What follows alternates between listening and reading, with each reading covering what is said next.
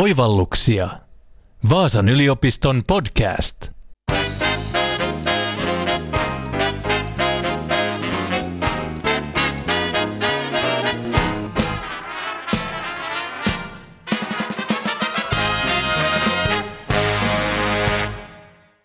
Käykö sinullekin niin, että sähkölaskua katsoessa alkaa hieman heikottaa?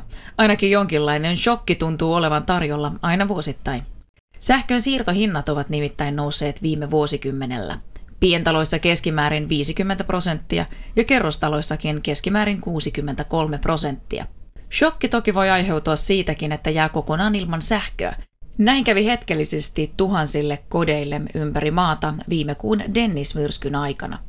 Nousevien sähkönsiirtohintojen takana onkin muutamia vuosia sitten uudistettu sähkömarkkinalaki, joka pakotti kaikki jakeluverkkojen haltijat uusimaan tai korjaamaan verkkonsa toimitusvarmoiksi. Käytännössä tätä säävarmuutta lisätään investoimalla maakaapelointeihin. Onko kuluttajalla mitään mahdollisuuksia toimia tässä murroksessa muuta kuin kaivella lisää ja lisää kukkaroaan? Sähköstä ja ylipäätään energiamarkkinoiden murroksesta ovat tänään keskustelemassa Vaasan yliopiston sähkötekniikan professori Kimmo Kauhaniemi ja markkinoinnin professori Arto Rajala.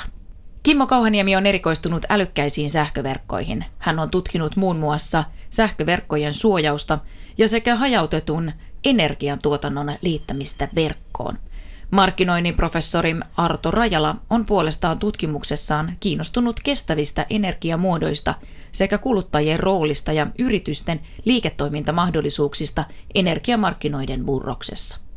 Tervetuloa Kimmo Kauhaniemi ja Arto Rajala. Kiitos. Mm-hmm, kiitos. Oivalluksia podcastin aiheena siis sähköshokkeja ja lähdetään purkamaan sitä, että mitä kuluttaja ja yritykset voivat asioille tehdä. Aloitetaan Kimmo Kauhaniemi sinun kanssasi siitä, että mitä ajatuksia tuo intro sinussa herätti? Kehitys vie aika paljon siihen suuntaan, että hajautetun tuotannon, kuluttajien oman sähkön tuotannon ja niin edelleen hyödyntäminen tulee, tulee kannattavaksi ja se on yksi osa tätä kokonaiskuviota. Aika paljon Suomessa keskustelu pyörii tämän maakaapeloinnin ja, ja toimitusvarmuuden ympärillä, se on yksi osatekijä. Mutta yksi ratkaisu siihen on sitten hyödyntää kuluttajien omaa tuotantokapasiteettia ja sitten on paljon muita ratkaisuja, joita voidaan käyttää saavuttamaan se tavoite, että meillä olisi sähköä aina käytettävissä, kun, kun sitä tarvitaan. Et tässä korostuu erityisesti se, että nykyyhteiskunta on aika paljon riippuvainen jatkuvasta sähkön saannista. Digitalisaatio, meillä on, on laitteita, jotka tarvitsevat jatkuvasti sähköä. Toinen on se, että meillä on tämä pohjoinen sijainti ja usein sähkön varassa on sitten kotien ja kiinteistöjen lämmitys. Arto Rajala, mitä itse sanot tähän alkuun?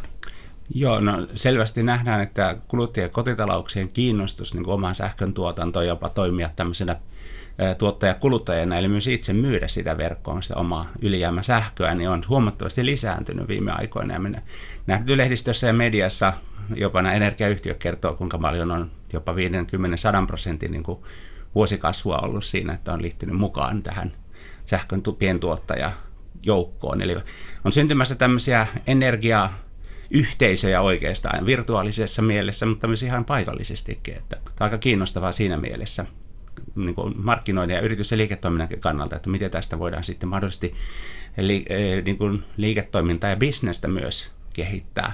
Ja mikä on tulevaisuudessa näiden energiayhtiöiden ja myös jakeluverkkoyhtiöiden niin kuin uudenlaiset toimintamallit ja ansaintalogiikat. Että se on, se on aika kiinnostavaa, vähän mihin Kimmokin viittasi tuossa. No kuluttajan näkökulmastahan helposti mietitään ainoastaan hintoja, jotka on olleet nousevia. Voiko nyt jotain tehdä näille nouseville hinnoille?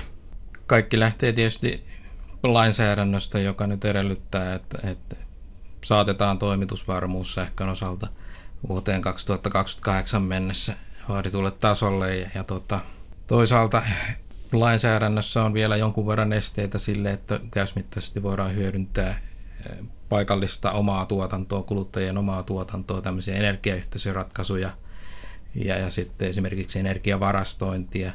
Tältä osin ollaan varmaan jollain aikajänteellä purkamassa sääntelyä tai muuttamassa sitä niin, että uudet toimintamallit mallit on helpommin käytettävissä.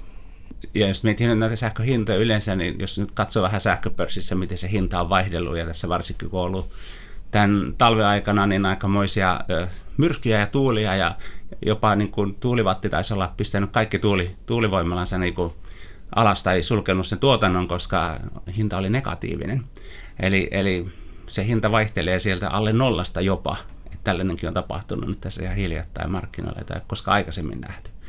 Ja varmaan siellä jossain 5-6 senttiä kilowattitunnilla on tällä hetkellä semmoinen keskimääräinen toi pörssihinta tuolla Nordpoolissa. Se ei varmaan ole kuluttajalle ehkä just tämä energiahinta se kriittisiä asia, vaan tietysti mistä tässäkin nyt keskustellaan varmaan on se, se siirtohinta. Ja tietysti ei pidä unohtaa niitä veroja, jotka tulee siihen päälle.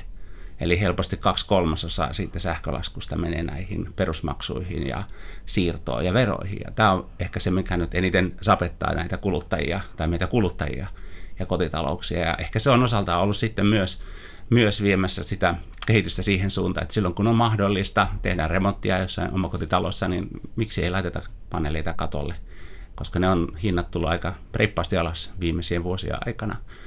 Ja monet on alkanut nähdä sitä tällaisena investointina, jos ei katsota vain takaisinmaksuaikaa, vaan miten se tuottaa niin kuin pääomalle tuloa, tuottoa, tämmöistä, tämmöistä tota, sijoitun pääoman tuottoa ehkä haetaan pidemmällä tähtäyksellä.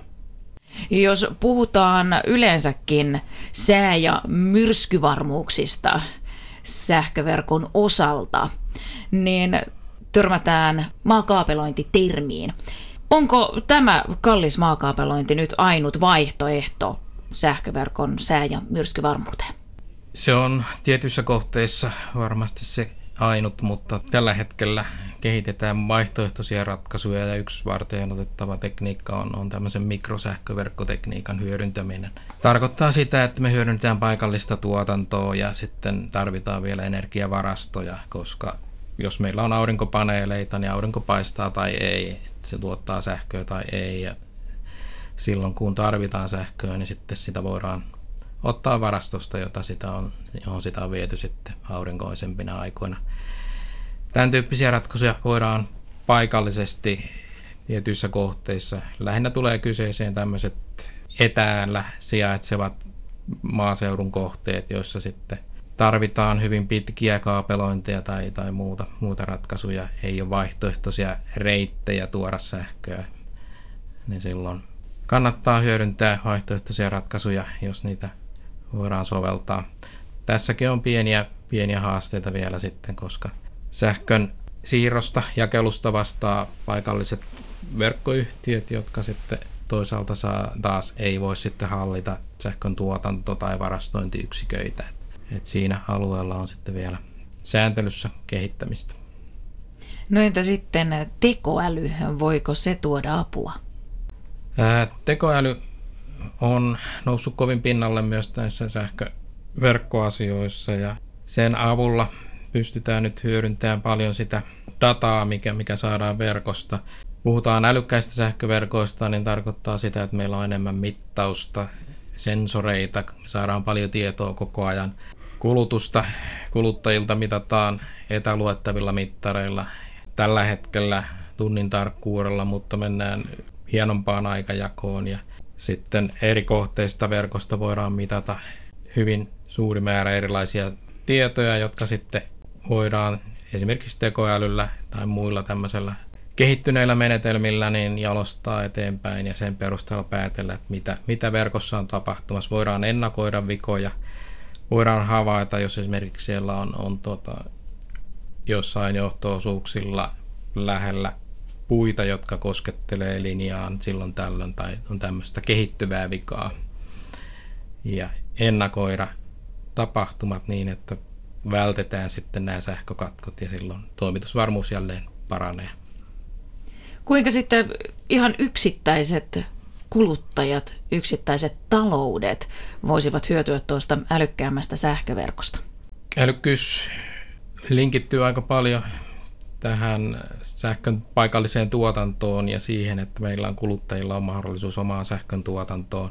Mutta toisaalta myös sitten kuluttajilla on itse asiassa mahdollisuus säännellä omaa kulutustaan. On paljon tämmöistä sähkön kulutusta, jota, joka ei ole niin riippuvaista siitä, että mitä, mitä ihminen kulloinkin haluaa tehdä. Meillä on esimerkiksi lämminvesivaraajia sähköllä, jotka säilyttää sen lämpimän veren kyllä hyvin pitkään ja sitä voidaan lämmittää silloin, kun sähkö on edullista. Eli, eli voidaan optimoida tavallaan se sähkön kustannus, mitä asiakkaalle tulee. Siihen voidaan hyödyntää älykkää sähköverkon toimintoja, tietoa sähkömarkkinoilla, sähköhinnasta ja, ja sitä sitten viedä kuluttajille.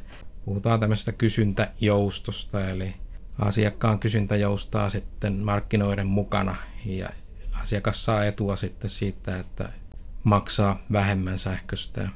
Ja tietysti tässä tämä, tämä tuota, tekoäly tai älykkäät järjestelmät sitten tietysti tukee sitä, että se on asiakkaalle tai kuluttajalle tämmöistä näkymätöntä, että hän ei itse asiassa tiedä välttämättä eikä tiedosta sitä, että nyt on vaikka kulutusta tai tuotantoa on tällä hetkellä markkinoilla paljon ja sitä voidaan sitten varastoida johonkin.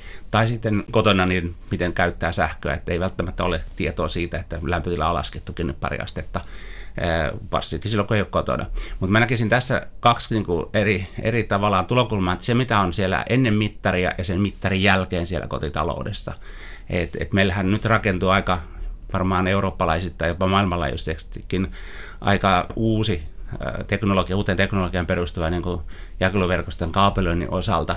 Sehän päättyy siihen muuntamoon todennäköisesti, en ole ihan varma tästä teknisestä, Kimmo voi tarkentaa, mm. mutta se viimeinen, viimeinen kilometri sanotaan näin yleensä vähän niin kuin verrataan telekon puolelle, että se on ka- valokaapeli tuotu sinne pisteeseen, mutta se loppuma, no, loppumetrit siitä on sitten sitä vanhaa kaapelointia.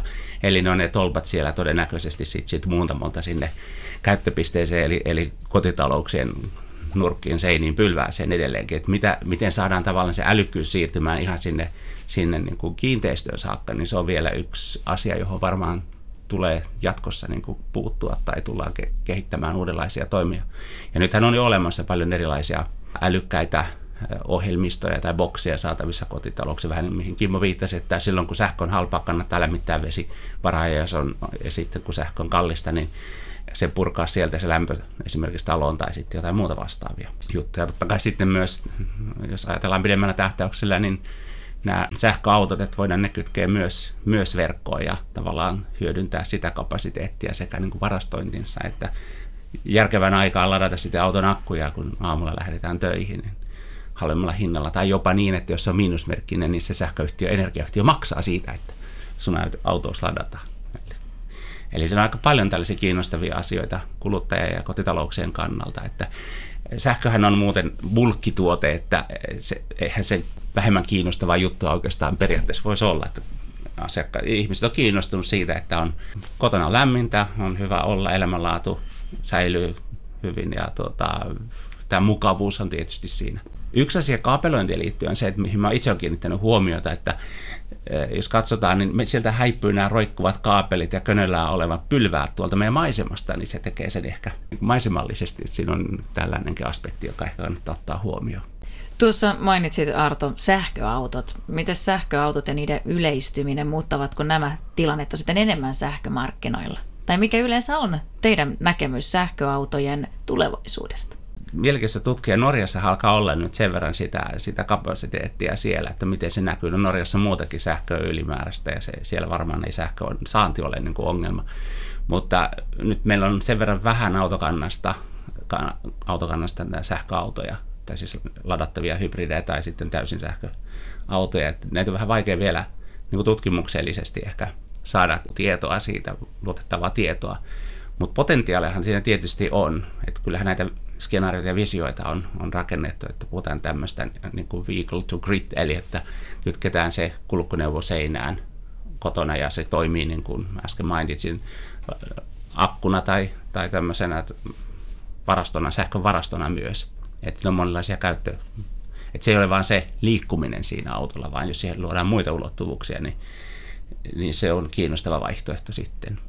Ja kaupunkikehityksessä ja suunnittelussa aika paljon nyt tällä hetkellä mietitään just näitä, että isojen kiinteistöjen osalta, että miten ne kytketään mukaan tähän älykkäisiin sähköverkkoihin sitten paikallisesti. Niin ja onko yleensäkään valmiuksia sitten siihen, jos ihmisillä yhtäkkiä lisääntyykin sähköautot paljon? Kestääkö meidän verkot semmoista? Ja tästä on tehty joitakin tutkimuksia ja ihan niin valtakunnan tasolla ei pitäisi olla ongelmia, että kokonaiskapasiteetti varmaan riittää, mutta sitten jos mennään niin ihan lähemmäs kuluttajaa, niin sitten helposti tulee ongelmia, eli pikalatauksiin ei välttämättä riitä, riitä sulakekoot, mitä on kiinteistössä. Erityisesti sitten varmaan isommissa kiinteistöissä, kerrostaloissa, jos siellä parkkipaikalla on, on sitten enemmän latauspisteitä, niin sitten aletaan olla haasteiden edessä, mutta tähänkin kehitetään sitä älykkyyttä, eli eihän ne kaikki kymmenen autoa siellä pihassa tarvii olla yhtä aikaa latauksessa, että niitä voidaan vuorotella sitten ja se tietysti vaatii sitä, että jotenkin pystytään saamaan tieto myös siitä, että milloin, milloin auto tulee käyttöön. Eli se varmaan muuttaa myös sitten sitä tapaa, miten, miten liikutaan. Mikä on energiamurros? Niin, sitä voidaan tarkastella teknisessä mielessä ja sitten taloudellisessa mielessä. Että tässä nyt on puhuttu siitä, että erilaiset talouden rakenteet muuttuu sitä kautta, että meillä on avattu markkinoita. Siitä varmaan kaikki on lähtenyt aikoinaan tai lähteekin aikoinaan, että, että energia, energian myynti vapautettiin tästä monopolista. Sitten se jakelu tietenkin jäi vielä, vielä niin paikallisille monopoleille – ehkä se on tosaltaan niin kuin fasilitoinut sitä, mutta tietysti tämä kaikki asiat, mikä liittyy niin kuin ilmastonmuutokseen ja hiilidioksidipäästöjen vähentämiseen sillä tuotantopuolella, niin ne on, ne on niin kuin ollut aika vahvoja ajureita tähän murrokseen. Ja tietysti se teknologia, joka on kehittynyt erityisesti sää aurinkopaneeleiden osalta ja, ja sitten tuulivoiman osalta. Toinen asia tietysti on, että mennään sitten kuluttajien ja kotitalouksiin, että miten siellä, siellä asia niin kuin koetaan. Ja, mitä se omassa arjessa ja käytännöissä ja niiden muuttamisessa tarkoittaa sitten, että, että nämä on isoja asioita, jotka liittyy sitten siihen, että ei esimerkiksi lennetä, vaan otetaan sitten junat tai muut julkiset liikenteet, jotka ei vähemmän päästöjä per henkilö tuottaa ehkä, niin tämmöiset asiat on, ne nivoutuu kaikki toisiinsa. Mitä ajatuksia, Kimmo, sinulla energiamurros sanana herättää? Se on aika pitkälle lähtenyt näistä ilmastonmuutoksen kautta tulevista vaatimuksista uusiutuvan tuotannon lisäämiseen ja, ja siihen on sitten teknologia alkanut voimakkaasti kehittyä, eli alettu ottaa käyttöön erityisesti tuuli, aurinkovoimalaa tyyppistä ratkaisua. Tuulivoimalat on lähtenyt pienestä liikkeelle, koot on kasvanut ja, ja aika suurimittaiseen tuotantoon päästy nykyään Aurinkovoimalat on tällä hetkellä tulossa voimakkaasti, aurinkopaneeleja laitetaan kiinteistöjen katolle. Sitten seuraava steppi on oikeastaan se, että energiavarastot tulee, koska tämä ilmastoriippuva uusiutuva tuotanto on haaste siihen, että voidaan vastata sähkön kysyntään joka hetki ja sitä tasapainottaa tarvitaan energiaan, sähköenergian varastointia. Ja kaikissa näissä teknologiassa hintakehitys myös ajaa siihen, että nämä tuotantotavat yleistyy nopeasti. Ehkä sitä voi miettiä myös äh, kun kuluttajan tai markkinoiden kannalla tietysti tämä, mistä aikaisemmin on puhuttu, eli, eli kuluttajasta tulee myös tuottaja ja se on ollut varmaan ja on varmaan yksi iso murros tässä, että, että kuinka moni meistä lähtee ja sanotaan varsinkin nyt kun isoja kiinteistöjä tämä laki muuttuu energiaa energiarake muuttuu siten, että myös tämmöiset iso kiinteistöt, kuten kerrostaloyhtiöt, voi alkaa myydä sähköä omalle osakkailleen ja myös verkkoon, joka ei ollut tähän saakka oikein mahdollista. Sehän luo aika hyvän potentiaali. Että et tavallaan siellä päässä se murros on tarkoittanut sitä enemmän osallistumista itse myös siihen tuotantoon, energian tuotantoon. Ja tähän voi lisätä myös, että ei pelkästään sähkö, vaan tietysti myös se hyödynnetään maalämpöä ja, ja muuta vastaavaa ilmapumppuja, että tämän tyyppiset on lisääntynyt huomattavasti jotka sitten vaikuttaa suoraan esimerkiksi normaalin sähkölämmityksen ja suoran sähkölämmityksen niin kuin vähentymiseen. Ja tästä tietyllä tavalla vapautuu myös sitten sitä kapasiteettia, sitä tuotantokapasiteettia ja muuta. Vaasa ja energiaklusteri mielletään vahvasti yhteen koko Suomessa. Mikä motivoi tekemään energiatutkimusta juuri täällä Vaasassa? Varmaan se on juuri tämä energiaklusteri, joka tarkoittaa sitä, että meillä on suuri joukko energia-alan yhteisyrityksiä. Niiden kanssa ollaan Vaasan yliopistossakin tehty pitkään yhteistyötä. Itse on ollut, ollut täällä parikymmentä vuotta ja tärkeät yhteistyökumppanit löytyy täältä läheltä, jotka antaa meille sitten mahdollisuuksia tehdä, tehdä hyvin lähellä tuotekehitystä olevaa tutkimusta, mutta myös sitten tämmöistä pidemmän aikavälin tähtäimellä tehtävää soveltavaa tutkimusta. Täällä on hyvät verkostot ja yhteistyökumppanit. Ja nämä Vasan alueen yritykset, niin energia yritykset, niin on todella innovatiivisia. Ne on, ne on satsannut paljon jo vuosikymmeniä osa, niin, osat niin tuota, tuotekehitykseen tai siihen kehittä, näiden uudenlaisten teknologioiden kehittämiseen. Ja, ja tämä on tämmöinen pieni, pienoinen silikon väli tavallaan tässä mielessä, joka on sitten tuottanut aika paljon hyvää. Ja, ja ei pelkästään ole energia- tai teknologiateollisia yrityksiä, vaan täällä on paljon softalan yrityksiä, jotka ehkä sellaisena näy ulospäin tavalliselle kansalaiselle, mutta että tämä ekosysteemi tavallaan on rakentunut täällä toimivaksi. Ja se on ehkä, ehkä juuri se, minkä takia tämä voi elää hyvin ja, ja myös houkuttelee tänne sitten myös alan muita osaajia, esimerkiksi yliopistoihin ja muihin korkeakouluihin. Kuinka paljon esimerkiksi yliopiston opiskelijat pääsee konkreettisesti kiinni näihin energia-asioihin yritysten kautta? Käytännössä meillä tekniikan alan opiskelijat on äh, tiiviissä yhteistyössä yritysten kanssa, tekee kesätöitä, jopa lukuvuosien aikana töissä ja sitten lopputöitä. Eli tiivis yhteistyö on siellä opintojen aikana sitten valtaosa tietysti sijoittuu jopa tänne Vaasan alueen yrityksiin, eli me tuotetaan tekniikan alalla käytännössä lähes sataprosenttisesti se meidän tuotanto menee tänne paikallisiin yrityksiin. Ja lisääkin tarvittaisiin, että täällähän on työvoimapula pitkälti ja semmoinen kauppatieteen puolella ja niin kuin yleensäkin, niin meilläkin on selvästi lisääntynyt opiskelijoiden ja yritysten niin kuin välinen yhteistyö nimenomaan noissa graduissa eli, eli opinnäytetöissä, mutta me käytetään aika paljon myös opetuksessa keissinä näitä paikallisia yrityksiä. Vaikka ne ei välttämättä riity näissä, näissä meidän kursseissa tai muissa niin suoraan energiaan sinänsä, mutta että, että se on konteksti, missä täällä nämä yritykset on toiminut ja ovat kansainvälisesti ja globaalisti tunnettuja. Ja ne on aina kiinnostavia myös opiskelijoille sitä kautta. Ja joillekin löytyy ihan, ihan hyviä urapolkuja sieltä. Ja, mutta ehkä sitä kiinnostavuutta vielä, vielä tuolla kauppatieteen puolella meidän kannattaa tsempata, että miten me saadaan niitä opiskelijoita jäämään tänne alueelle, koska niistä heillekin olisi täällä töitä. Tänään Oivalluksia podcastissa oli keskustelemassa Vaasan yliopiston sähkötekniikan professori Kimmo Kauhaniemi sekä markkinoinnin professori Arto Rajala. Kiitos Kimmo ja kiitos Arto. Kiitos. Kiitos.